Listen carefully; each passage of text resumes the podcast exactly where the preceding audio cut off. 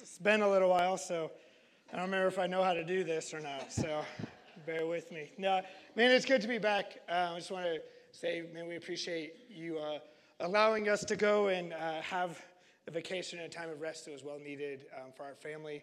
But even beyond that, I know many of you guys are praying and know that, like, you know, our kids are still struggling and trying to transition here and figuring things out. But um, so we're really concerned with going back and seeing family and how they'd come back. But um, I knew it was it has to be because of your prayers and because of God that you know by you know two thirds to our vacation they're like we're ready to go home and um, you know which made the rest of our vacation kind of a pain. But um, you know kids right you do all these things for them. But um, man I, I'm glad that we get to call this place home and we're good and just glad to be back and be with you guys. So.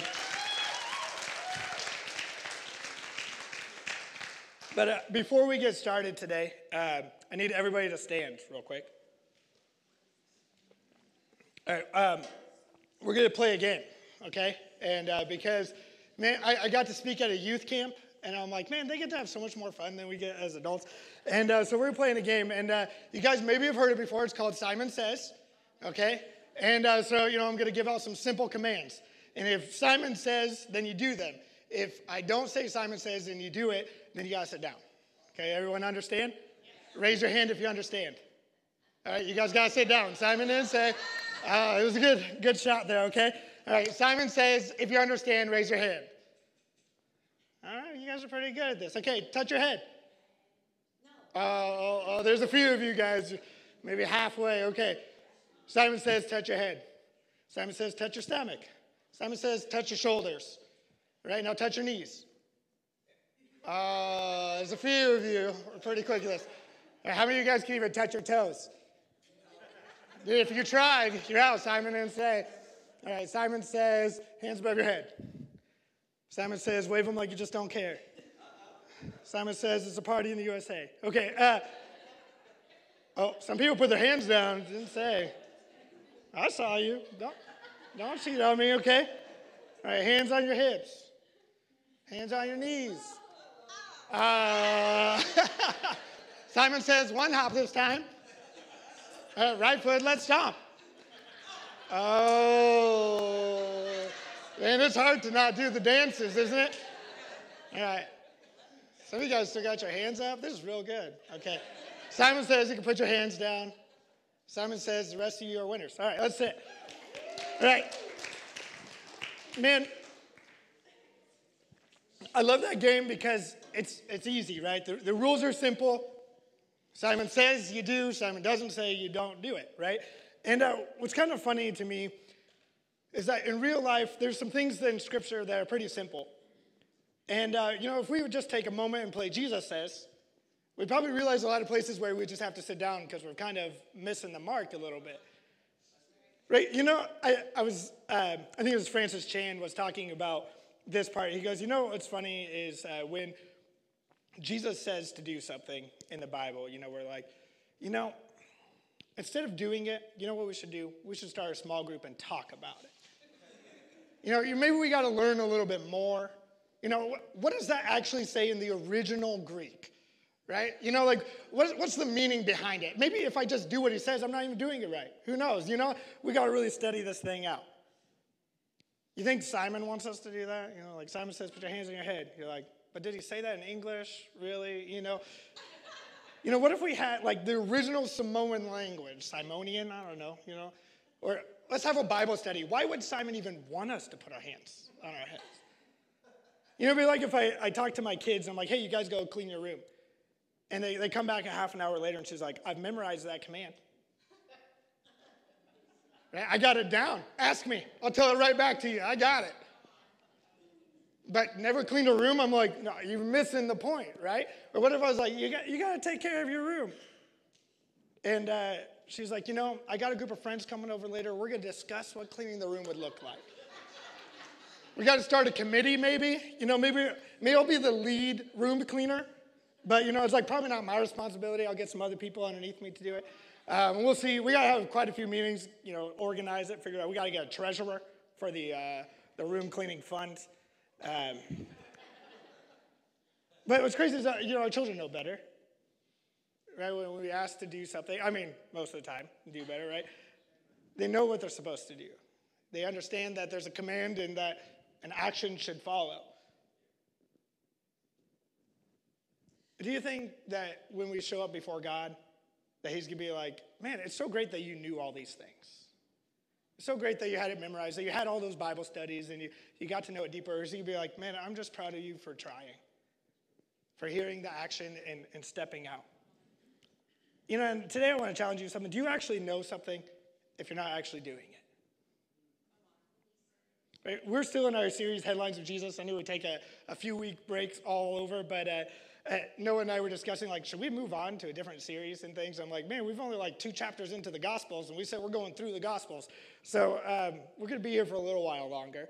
But we, we are looking at these headlines of Jesus, these things that Jesus did in his life. And as Christians, it literally means to be Christ like, and our goal is to try and do our best to be a reflection of him. And we, we know that on this side of heaven, we'll never be perfect. We'll never reach the perfection of the exact image of Jesus in any power on our own. But God does give us the grace. He does come alongside us and give us the power to try our best to look like him and to be a reflection of him into the world. And so we're taking these headlines of Jesus' life and going, how can I apply that to my life so that I can try and reflect him well? And today's headline is that Jesus made disciples. Right, we're actually going to start at the, the end of Matthew this week. We're going to look at a command of Jesus and then look back at how Jesus did that through his life. Um, so, Matthew 28, 18 through 20 says, Jesus came and he told his disciples, I've been given all authority in heaven and on earth. Therefore, go and make disciples of all nations, baptizing them in the name of the Father and the Son and the Holy Spirit, and teach these new disciples to obey all the commands that I have given you. Right? I mean, in reality, this message should end here, right? Jesus says, Go make disciples, teach them what you know. And the, and the reality is, discipleship is that simple. Now, we have overcomplicated it at times, and I think the, the church, trying to be helpful, you know, put out all these resources and all these different ways to, to make disciples. But the basics of it is to just find somebody and teach them what you know. And that you should have someone in your life who's teaching you what they know about Christ and helping you go more like him. Now, some of you who have been attending here for a little while ago, we've, we've kind of talked about discipleship already this year. And, uh, and if you've been in our growth track, we talk about discipleship there because this is something that is very important. Right? This isn't just some, some random hidden thing in scriptures, but it was so much a part of Jesus' life that it literally takes up majority of the gospel is Jesus' interactions with his disciples and how he discipled them. And so it should be a reflection in our lives that the majority of our Christian walk should have discipleship involved in it. And so that's why we teach it. It's part of our purpose statement of, of uh, gathering community, grow in Christ, and go serve the world. You cannot grow in Christ without discipleship in your life. Because that's how Jesus grew his disciples. Now, some of you, you may be like, oh, I've heard this whole discipleship thing. I've tried it before in my life, but I, it just didn't, it, I couldn't ever figure it out. It never worked well. And I, maybe today, don't start off with, a, you know, with those things. Just clear the slate. And let's just look at how Jesus made disciples. And then we'll see at the end, maybe we can reapply these things to our life. So, you know, to, how, to make disciples, you have to have disciples. You know, it's kind of a, you know, a part of it. Um, it's like someone who calls himself a leader without any followers. You know, or a follower without a leader. You, you need the disciples. So, how did Jesus find his disciples? So, we're going to look at John chapter 1, 30, verses 35 through 42. And this is the first account we have in Scripture of Jesus making some disciples. It says, Then the following day, John was again standing with two of his disciples as Jesus walked by, John looked at him and declared, Look, there is the Lamb of God. When John's two disciples heard this, they followed Jesus. Right? Jesus looked around and saw them following. What do you want? He asked them. But yeah, so this is, you know, we read this and we're like, oh, look, they followed Jesus. They took on. No, it was kind of creepy, right? They, they started stalking Jesus. It's literally like, they were like, John's like, that's the Lamb of, Lamb of God over there. It takes sins, sin of the world away. And they're like, I want to follow that guy. And Jesus didn't know they were following him. Right? That's why he turns around and he's like, Whoa, what do you, what do you guys want? Are you going to mug me? Like, what's going on here? And they replied, Rabbi, which means teacher. Where are you staying? Right? And so they, you know, they kind of let down their guards there by calling him teacher, like, hey, we just, we just want to learn from you. We're not here for anything more. And Jesus says, come and see. It was about four o'clock in the afternoon when they went with him to the place where he was staying, and they remained with him for the rest of the day. Andrew, Simon Peter's brother, was one of these men who heard what John said and then followed Jesus. And Andrew went to find his brother, Simon, and told him, We have found the Messiah, which means Christ. Then Andrew brought Simon to meet Jesus. Right, so, how did Jesus find his disciples? Well, two of them heard about his reputation and wanted to get to know him better. So, what did he do with them? Right, it says they, he took them to a small group Bible study, followed by a long church service. No, it says that he invited them over to his house, to where he was staying. They're like, Where are you staying? And he's like, Oh, just come and hang out. That's all, that's all it. They came and they remained there for the rest of the day. They got to know each other. Four o'clock means it was, you know, nearing dinner, so they got there. They probably prepared dinner together, ate, broke bread, and just hung out, played some Xbox. I don't know, just box back then. Uh, but that, that's all they did. They just hung out. Jesus didn't like, all right, I got these people are following me. Yeah, I got a Bible study planned for next week. You know, let me get your information. I'll see you at the Bible study. No, he just took them where he was staying. Maybe that's the key to what discipleship is supposed to be. Right? I just, I just love that they heard about Jesus' reputation and wanted to follow him. And we're to talk about this a little bit later, but part of discipleship happens when you have a reputation, other people want to know where it came from. How did you become who you are? Right? And they, will want to follow you. They want to be around you because you have something that they don't have. Secondly, I love that Andrew went and found his brother Simon and brought him to meet Jesus. Right? Because your disciples will be people that are sometimes brought by other people who you're discipling. One of the interesting things about Andrew, Andrew and Simon Peter is they didn't actually continue to follow Jesus right away. Right? They hung out with him that day and they're like, all right, Jesus, it was a great time. Jesus is like, yeah, just shoot me your, your info. I'll add you on Facebook or something. And, you know, we'll stay in connection. You know, don't forget Bible study next week. You know, and uh, they both met him. And maybe they didn't know what to do. Maybe they were still unsure about the whole thing. But they didn't stay following him in that moment. Because we look at the other Gospels, there's another story shared through the other three of a different time that Jesus encountered them when they chose to follow him. Right? And this is in Luke 5, 1 through 11. It says, One day as Jesus was preaching on the shore of the Sea of Galilee, great crowds pressed in, uh, in on him to listen to the word of God. And he noticed two empty boats at the water's edge, for the fishermen had left them um, and were washing their nets. Stepping into one of the boats, Jesus asked Simon, its owner, push it out into the water. So he sat in the boat and taught the crowds from there. When he had finished speaking, he said to Simon, Now go out where it's deeper and let down your nets to catch some fish. Master, Simon replied, we worked hard all last night. There, you know, this is the reality is they've hung out with Jesus one time. Jesus is showing up and trying to tell them how to do their job. Right? And they, they respect Jesus. So it's like, Master, you know, we, we, we were up all night, okay, fishing there. But if you say so, you know, stranger, um, we'll let down our nets again. And at this time, their nets were so full of fish that they begin to, they begin to tear. And to shout for help brought their partners in the other boat. Soon both boats were so full of fish that it was literally on the verge of sinking. When Simon Peter realized what was happening, he fell to his knees before Jesus and said, Oh Lord, please leave me. I'm such a sinful man. For he was awestruck by the number of fish they had caught, um, as were others with him. His partners, James and John, the sons of Zebedee, were also amazed. Jesus replied to Simon, Don't be afraid. From now on, you'll be fishing for people. Right? You should be afraid. Uh, but as soon as they landed, they left everything and they followed Jesus.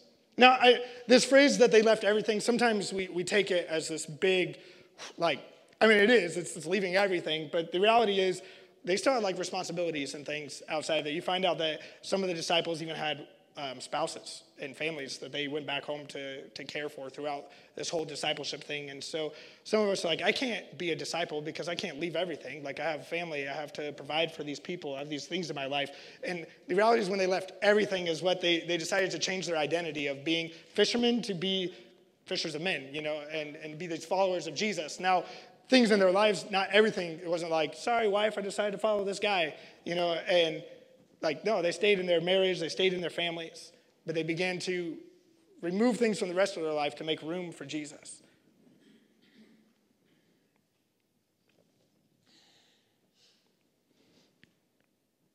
Sorry, I'm completely lost in my notes. Like I said, it's been a while, okay? Uh, but, okay, so so the, those disciples, you know, they met Jesus that first time, hung out at his house. Now they've, they've seen him again. They see that he really is who he said he is, and now they're like, we're ready to follow. You know, and there'll be people in your life that, that will eventually be your disciples or people that you could disciple, but they may not be interested in, you know, partnering with you right away. They may be a little bit unsure of, of what it is because they, they need to get to know you and to see you. And that's the importance of getting them into your life and just being around them, right? So that they get to see who you really are. But when other people who were in Peter's life, James and John, saw what had happened, they also decided to follow Jesus. Now we see that when we start looking through the Gospels, we see that Jesus ran into a mutual friend of, of his disciples named Philip. He is from the same town as Andrew and Peter. And he was like, hey, why don't you come along too, Philip? And he was like, yeah, sure, why not, stranger? And uh, I mean, it's kind of crazy, right? But it was Jesus' reputation that made it worth following. And then Philip went and found another friend, and he brought him to Jesus as well. And now this friend's name was uh, Nathaniel, and he questioned whether Jesus was really who he was. He's like, all right, Philip, sure, like this guy's the Messiah. Sure it is. And uh, when Nathaniel came and ran into Jesus, Jesus had a word of knowledge about where he had just been. And Nathaniel says, You really are who you are. Now you're thinking, wow, I'm not going to be able to disciple people because I am not Jesus. Like, he's doing all these miracles. Like, I've gone fishing with people and we've caught zero fish. Like, there's no way they're going to want to be my disciple. And um, now, maybe, yeah, it was a little bit easier for Jesus being the Messiah. But the reality is, they just heard about who he was. They saw him doing the things he said he would do. And they were like, I need some of that in my life, a calling to something greater than what I've been involved in. And he just started inviting them along his journey.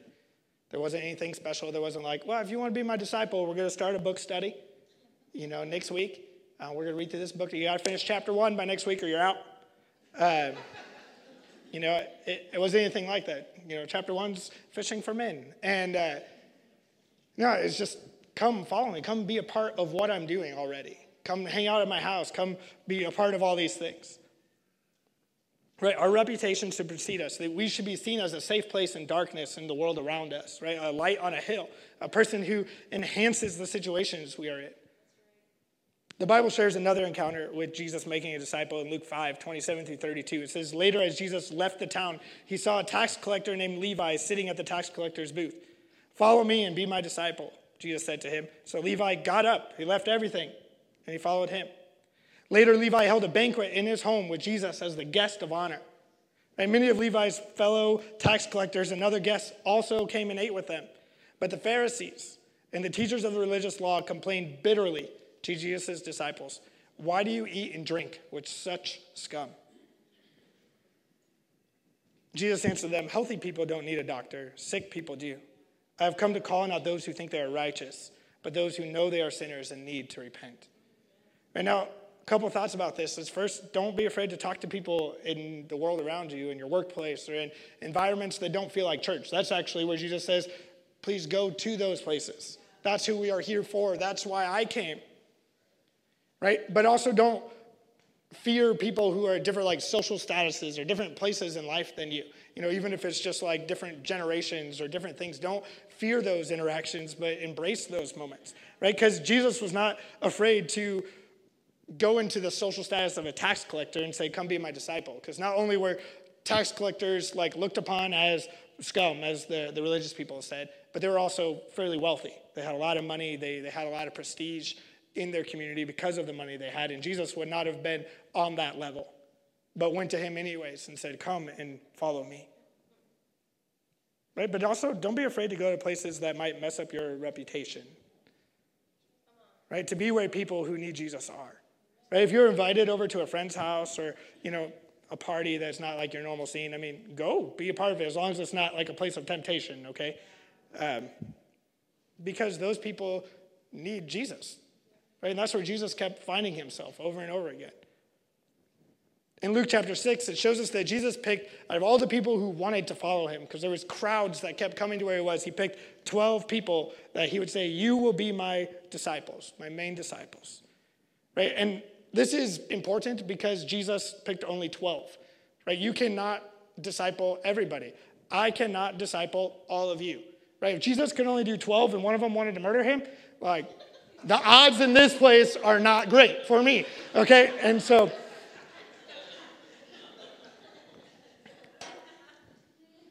But that's why it's important that we all disciple. We all were commanded to do this. We need everyone to reach the world and really do what Jesus commanded of us. And if Jesus can only do 12, then maybe we should start with like two or three. Find people in your life that you want to spend time with, that you, that you look up to, that have qualities in their life that you know you need. Find other people who are struggling, you know, in areas that you've already struggled through and say, hey, come hang out with me. I want to help you. Making disciples is not just about getting people saved. Right? If you, you follow that command, is go make disciples of every nation, but then begin to teach them to obey everything that you've been commanded. So all the things that, that you have learned about God is your responsibility to pass on and teach to other people around you. And as we look through the Gospels, Jesus rarely had his disciples come in and sit like in the classroom style. Now he did, you know, we, there's many sermons that he spoke, and many times it says that, you know, a crowd gathered and he got up and he spoke to the crowds.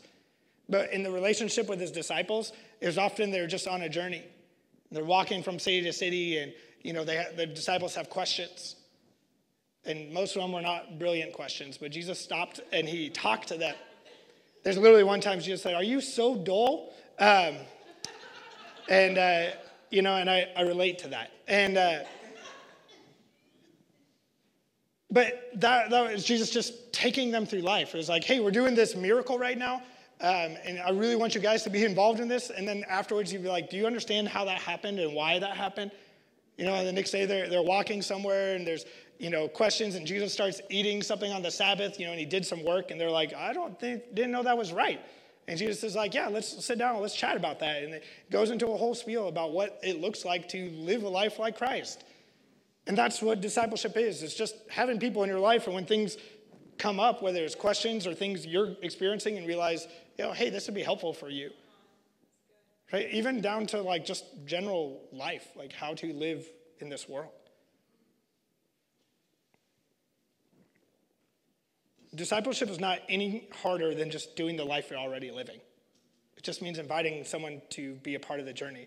And life's better together anyway, so why wouldn't you not want to do that? Teaching your disciples is not my job. Okay, I, am here to speak to everybody, to encourage us all to be the people that Jesus has called us all to be and to get there, but it is your job to teach your disciples, right? You, this is your full time job as a Christian. When you said, I want to be someone who follows Christ, you took on a full time job to then take Jesus to other people. Right now, you may have another job that provides for you monetarily, but even in that job, you're called to disciple people. Right? Jesus entrusted us to spread the movement of his kingdom. He has done so the same way that he started, right? By finding 12 people who were dedicated, spending his life with them, and then releasing them to do the same. And that's how we got here today. Isn't that crazy that through discipleship, you guys are here today?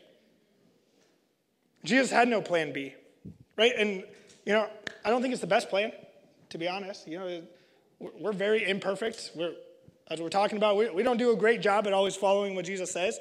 You know, I have some, like, if I met with God, I'd be like, you know, why don't you just send like angels to deliver the gospel to every doorstep? You know, people would believe that, right? Angel knocks and it's not Jehovah Witness. It's just, I mean, they're witnessing of Jehovah, but you know, it's a little different. And they're like, I'm an angel sent from the Lord. Here's the gospel. Believe. And they're like, I believe, you know? Like, why does he send me to do it?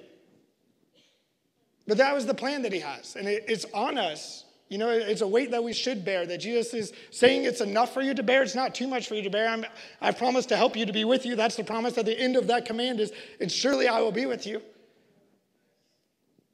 But it's on us. Right? And you're not only to get people to church. Okay, that, that's not what it said. It didn't say, therefore go and invite someone to church and your job is done. Right? Like that, that's not what it says. It says you make the disciples and then you teach them.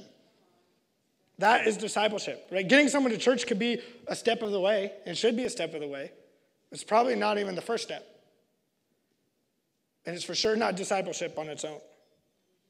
Right now, some of you may feel unqualified. Right? There's many moments in my life that I feel unqualified. But I bet that each of you knows something because of your life experiences, because of you know what, what has happened to you, or things that you've studied that could benefit other people in this room. On all sides. I know that, you know, even as a, a, pastor who's been studying and preaching the word for many years, there's many times in my life, you know, reading a book and catch something new, or even in conversations with people here that it's like, oh, I've never considered that that way. I was back like on vacation. I met with a pastor friend of mine. He used to be one of our staff pastors, and uh, he he leads the Bible study there. And he was like, "Have you ever noticed this verse?" And we started chatting about it. And he was like, "You know what's crazy is that I was leading the Bible study, and one of the people in the church was like, pointed out that verse and gave this cool meaning to it. And he was like, I, I didn't even know it was in the Bible, you know? And I was like, me neither, you know, crazy. And, uh, you know, just like a one little blip, but it takes all the different ways that we experience and see life to be able to grow together and be who Jesus called us to be. Um, if you have been through Growth Track, you'll see that we, we talk about discipleship in some kind of updated terms to help us really understand what it's supposed to look like. And that is that we are called to be spiritual travel guides and not spiritual travel agents. Right? So let's say you're planning a vacation and uh, you want to go white water rafting, like white crazy, you know, the full helmet things, you're paddling and splashing everywhere. Like, how many of you guys would go on that vacation? Right? Okay, yeah, all right. So, like 10 of us. Um, the rest of you guys, you know, well, have fun with your life. Um, no, but right, if you were looking into that vacation, you could call up a travel agent and they're to say, you know what, there's some great um, river guides in the area. You know, these ones, you know, are in this area, these ones are over here. You know, I've heard some good ones about this. You know, you can get on Google, they'll, they'll direct you to Google to read the reviews, you know, and, and they'll be like, okay, and they they might even call and schedule the time. All right, you know, 10 a.m. Monday morning, you're going to meet at this location. Good luck to you. And the agent's job is done, right? They're out. Right? When you fall off that boat and you're drowning, the agent doesn't even care. Right? They already got their paycheck. And they're like, you know, if you don't live, I, I don't care anymore, you know? But a guide, right? You can call a, guide service and you would talk to them. They're going to tell you, you know, hey, this river is the best river for this right now. This is the best spot to be. But what's even greater than that is that when you show up there at 10 a.m. on Monday, they are also there. And they're like, you know, let's make sure your helmet doesn't fall off when it smashes into that rock. You know, and they buckle you in and they get your life vest all buckled and tight. And then when you get on the boat, they're like, this is how you paddle, you know, so we don't die all together. And their life is dependent on you doing your job. Right? But their job is also to make sure that your life is still there at the end. Right? When you fall out of the water, they're the ones that are redirecting you to catch you, to pull you back into the boat. They're, they're in the whole chaos with you all the way through to the end of the ride. And when they get done, you're high fiving, man, we made it. This is awesome. Man, you guys did such a great job. They're encouraging you. You know, they're helping you take your gear back off. Your life becomes their responsibility. Now, I think churches for years have been set up to be led by, you know, one or a small group of travel guides, and everybody else just acts as agents right? Like maybe you guys bring a new person into the church and that person has questions. Instead of like, you know, hey, let me help you out with that. Let me get you buckled in that life vest. It's like, you know, that guy over there knows a lot about life vests. Go talk to them. You know, let, us call up the pastor. Right? Actually, maybe I'll just give you the number. You can you can reach out whenever you want to. You know, or that small group leader, leader, they talk about those stuff. Right? And you would be like, man, I feel good. Help that person get closer to Jesus today. But we've all been called to be guides. We don't need any travel agents, okay? If you came here applying to be a travel agent, sorry, you're out. Um, we're only looking for guides here because we're all called to do that. I mean, if you bring someone to church, you're still responsible to continue to disciple them. Like your job doesn't end when they show up here. Have you taught them everything that you know? The problem is, I'm hoping that you're continuing to learn, and therefore you will always have more things to teach. Sometimes our growth as Christians plateaus or feels like it's stalled in life because we've not taken the responsibility for the other lives around us.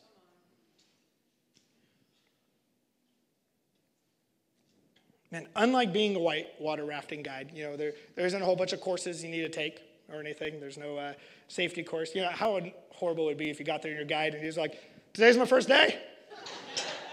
right? I watched a YouTube video, but let's go. You know, and you're like, are we supposed to wear those helmets? And he's like, no, nah, I don't, I don't, not on YouTube, you know, and like you'd be like, oh, that's messed up. But the good thing about what God has called us to is the, the requirement is just to teach what you've learned. And if you've learned something, then you are qualified to then begin to make disciples. Right? And hopefully that'll drive you to dig deeper into scripture and, and get involved in Bible studies and do all those other things so that you do have a better understanding to continue to teach those people because you feel that responsibility of the life around you. Right? That's why the travel guides take those courses because your life becomes their responsibility. If you, if you get hurt, they get in trouble right? But we often live our Christian lives, if they get hurt, that's their problem. Right? But that's not what God called us to do or how to be with that. Right? When your friend is out of the boat, you better be reaching out and pulling them back in. Now, discipleship doesn't start at salvation, it starts at building relationships. Right now, um, years ago, they, there was this uh, timeline thing that came out think it was like a zero to 10 scale on a line. And uh, so, like, 10 would be like a perfect Christian, being like Jesus. Like, you're not a 10 until you get to heaven. My wife's a 10, but she's only one. Uh, okay, but uh, right, you're not a 10 until you get to heaven. And zero would be unsaved, one would be saved. And this is how they basically like scaled everybody in America, right? And, and so discipleship was moved along this scale where like zero, unsaved, one, you got saved, two, like, you know, you, you start attending church regularly, three, you're in a small group, or whatever, and so on and so forth, till 10. A mature, you know, Christian who looks exactly like Jesus. But the reality is that our world no longer exists like that. Um, they, they reevaluate the scale and it goes 10 to negative 10, with zero still being like someone who's almost about to become Christian, one being Christian. Because the reality is, in America, you know, 20, 30 years ago, majority of people had a basic understanding of Christianity, right? They, they probably had all attended church at some point in their lives or a Christian um, thing where they had heard the gospel. Now, they might not have been a follower yet, but they were all at zero because they had a basic understanding. But the world we live in has generations of people who have not attended church ever, that have never heard the gospel right outside of our doors. Right? And so they don't exist at a zero because your first conversation with them, they're not going to be like, yes, I am ready to understand that, accept that. They're probably living at like a negative five because they, they don't understand it. They don't know anything about it.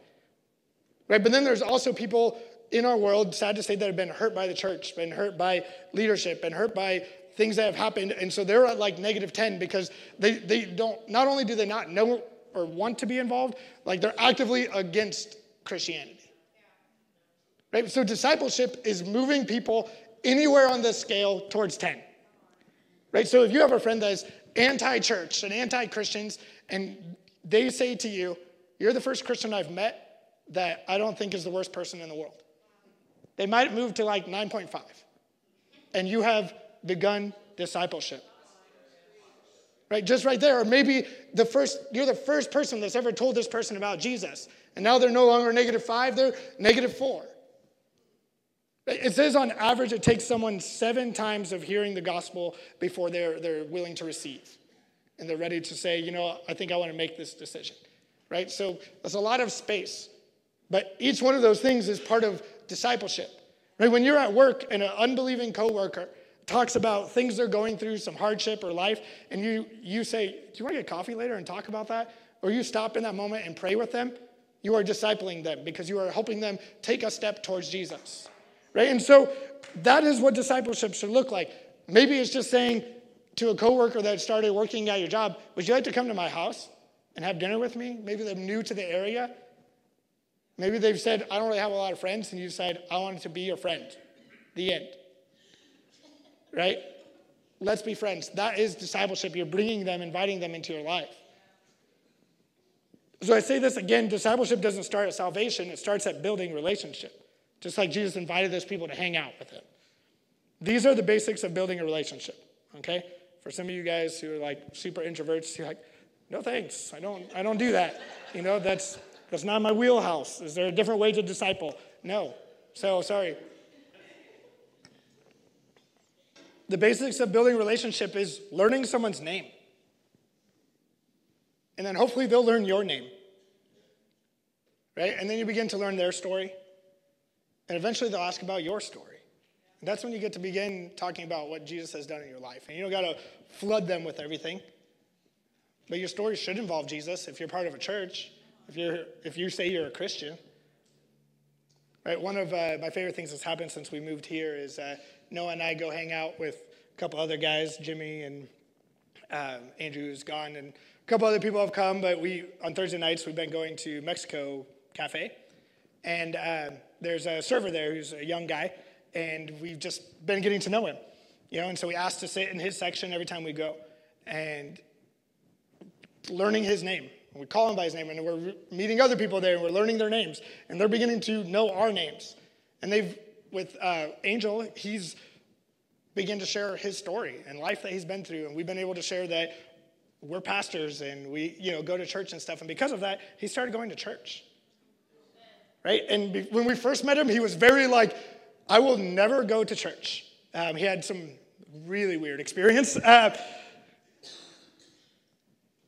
but like he's he's reached out to us. He, he asked us to pray for him with things going on in his life. Like all that took was just building some relationship. And that you can do anywhere.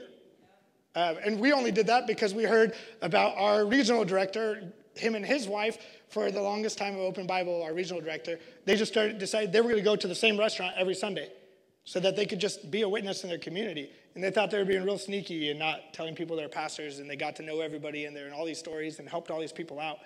And um, made a really big impact on this community of just people that worked at this restaurant. Right? Discipleship doesn't have to be hard, right? I mean, we go, we eat food, we have margarita or few, and uh, and we were discipling people.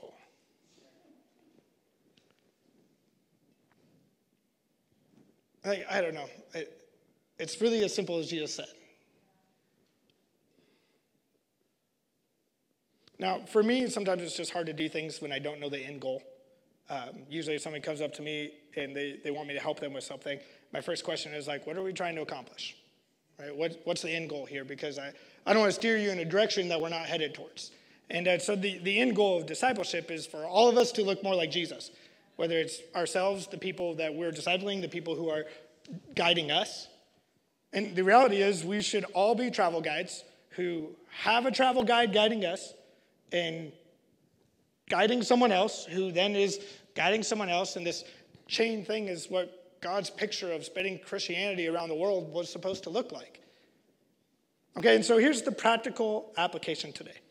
Um, I've been digging around trying to find a tool to help us with intentional discipleship. Because there's, there's unintentional discipleship where you just keep happening to be around each other. Um, and you're like, I've learned some things from these people because we just keep being there, but there's intentional discipleship where you choose to actively invite people into your lives and where you've actively asked someone to be a guide in your life. Um, you know, for me, moving out here, um, I left one of my my guides. You know, he's he's still back in Iowa, and we call and um, check up every once in a while. But it's a lot harder for us. We're both busy, and uh, we don't always we're not able to connect as much. But we used to meet pretty much every other week for coffee every morning. Now, I had to be really intentional with him because he is very busy and also forgetful. And uh, so I would put it on the calendar, and every time we got coffee, we'd schedule the next one. But I would always reach out day or two before and say, hey, we're still on for this day, right? And when he had accidentally scheduled something over me, because I'm not a priority in his life, no, uh, we would just reschedule because it was important to me to have a guide in my life. I know that I need it. Now, moving out here, I don't have that relationship, you know, and, and uh, so I was actually back in Iowa talking to um, some of my pastor friends there, and they brought up that they have a connection who lives right out here who pastors another church. And so I intentionally reached out to him and said, Hey, I'm looking for someone who can speak into my life. Would you be willing to meet with me? And so I'm meeting with him in a week.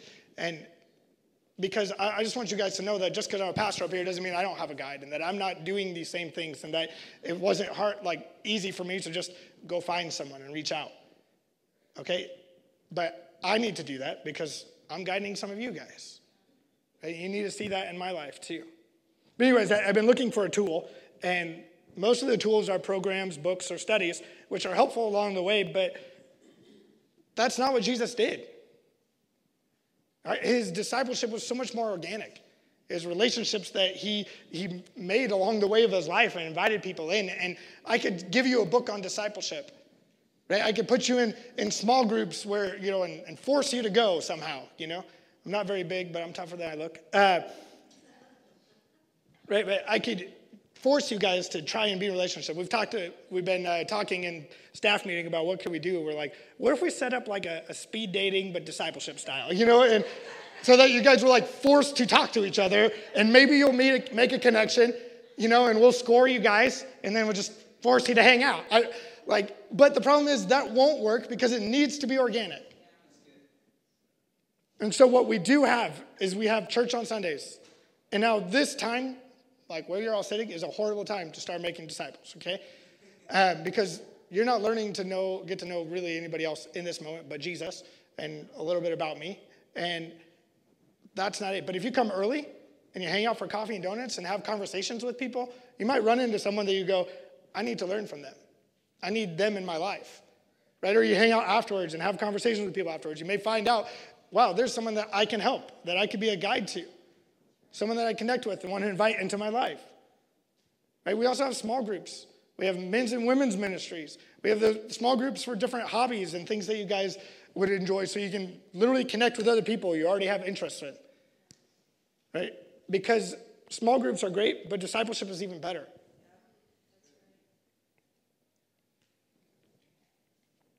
Now, I also want to help you get going today. And uh, so we did this at the beginning of the year, and I hope that it made some connections, but um, I believe there's still, we have new people coming, we, you know, things have changed. So um, if you are not intentionally being discipled by someone, like you have no travel guide in your life that's guiding you and you would like one, would you raise your hand? All of you have travel guides in your life? Simon says, no, just kidding. All right. Um, good. All right. And, uh, okay, put, no, wait, raise your hands up higher again. I missed a step. Simon says, look around the room and go, do those hands or those people that I could, could I meet with any of them? Do I have connections with them? Can I get to know them and meet with them? You know, everybody look around. Simon says, look around, people. All right? Please. It's not that hard. Okay. All right, put your hands down. Now, maybe you're a spot in life that you say, I'm, I don't, I'm not guiding anybody. Right? My, my Christian, Christian walk is feeling like it's getting stale or plateaued because I'm not pouring out to anybody. And you're like, I, am ready to guide someone. I, I don't have anyone in my life that I'm guiding. If that's you and you're like, I want to guide someone, can you raise your hand? It could be the same. You can raise your hand for both because you should be raising your hand for both. All right, look around the room. If you were looking for someone to speak into your life, look at those hands that are raised, okay? Because it is your job, your responsibility to go to one of those people and make that connection. Because again, I, I can't do that. I, have already forgot who's raised hands, okay? Uh, uh, but it's your responsibility, right, to do what Jesus has asked you to do. Again, it's, it's simple, but it does take you doing some work, right? So make connections before you leave here today. Go to that person and say, hey, can we get coffee this week? You know, or this next week, can we get something on the calendar where we can hang out? Um, Cesar Chavez says, if you really want to make a friend, go to someone's house and eat with him. The people who give you their food give you their heart. Um, right? You know, you guys know the phrase, the best way to someone's heart is through their stomach. Um, no, um, it's ridiculous, right? Okay. Um, Right, and uh, we are working on building kind of a, a, sign-up sheet thing where we just have a resource out there for people to sign up at any point, point saying, I want discipled, or I want to disciple someone, or get their name on a list that everybody can see. Um, it's not going to be a dating app. It's not going to make connections. We're not going to be like, do you enjoy long walks on the beach? So does this person. You'll be a great discipleship match. You know, go out. Um, right? But it will be some names and some numbers so you get a hold of people. Um, so be, be on the lookout for that. Uh, man, I, I highly encourage you, if you don't have intentional relationships like that with people in your lives, it, it will change your life. It's, I, there's two things that I would say have made all the spiritual growth in my life. Um, and one is just being in the presence of God. And the second is having people that I was intentional with meeting with who spoke into my life, who called me out when I was messing up, that I could go to and say, I have no idea what I'm doing. You don't you have any amount of wisdom to give me. Or I go to them and say, I know what I'm doing. And they say, Yeah, but that's a bad choice. You know, and they help me out and they get me back in line. Or they encourage me when I'm down. Or they've, you know, given me wisdom to be able to, to continue moving forward. Right? Those two things. If you don't have those two things consistently in your life, right, then you're probably not growing too quickly to be like Jesus. Right? And that is our end goal. All right, let's pray. God, I just thank you that um, you know through this series, I just love looking at your life and, and understanding the ways that you modeled things, Lord. God, the, the, the reality is you've never called us to anything that was way too difficult for us. You haven't called us to something that you're not already you know, preparing the way for, that you haven't already given us the, the skills and the ability to do.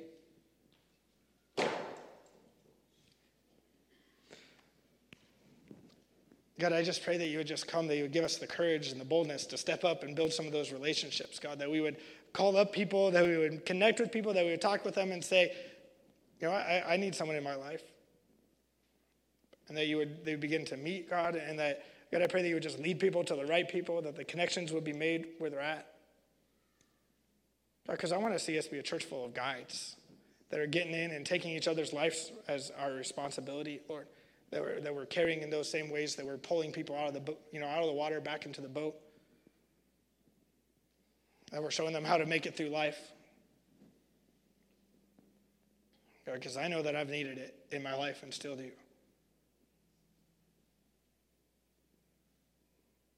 God, would you help us to be open people? Lord, you help us to be lights in the darkness that are in our workplaces or in our neighborhoods and the world around us, Lord, that, that people would hear of our reputation, that are the things we, we know because we're with you, the hope that we have because of you. And that they would just want to be a part of our lives from that.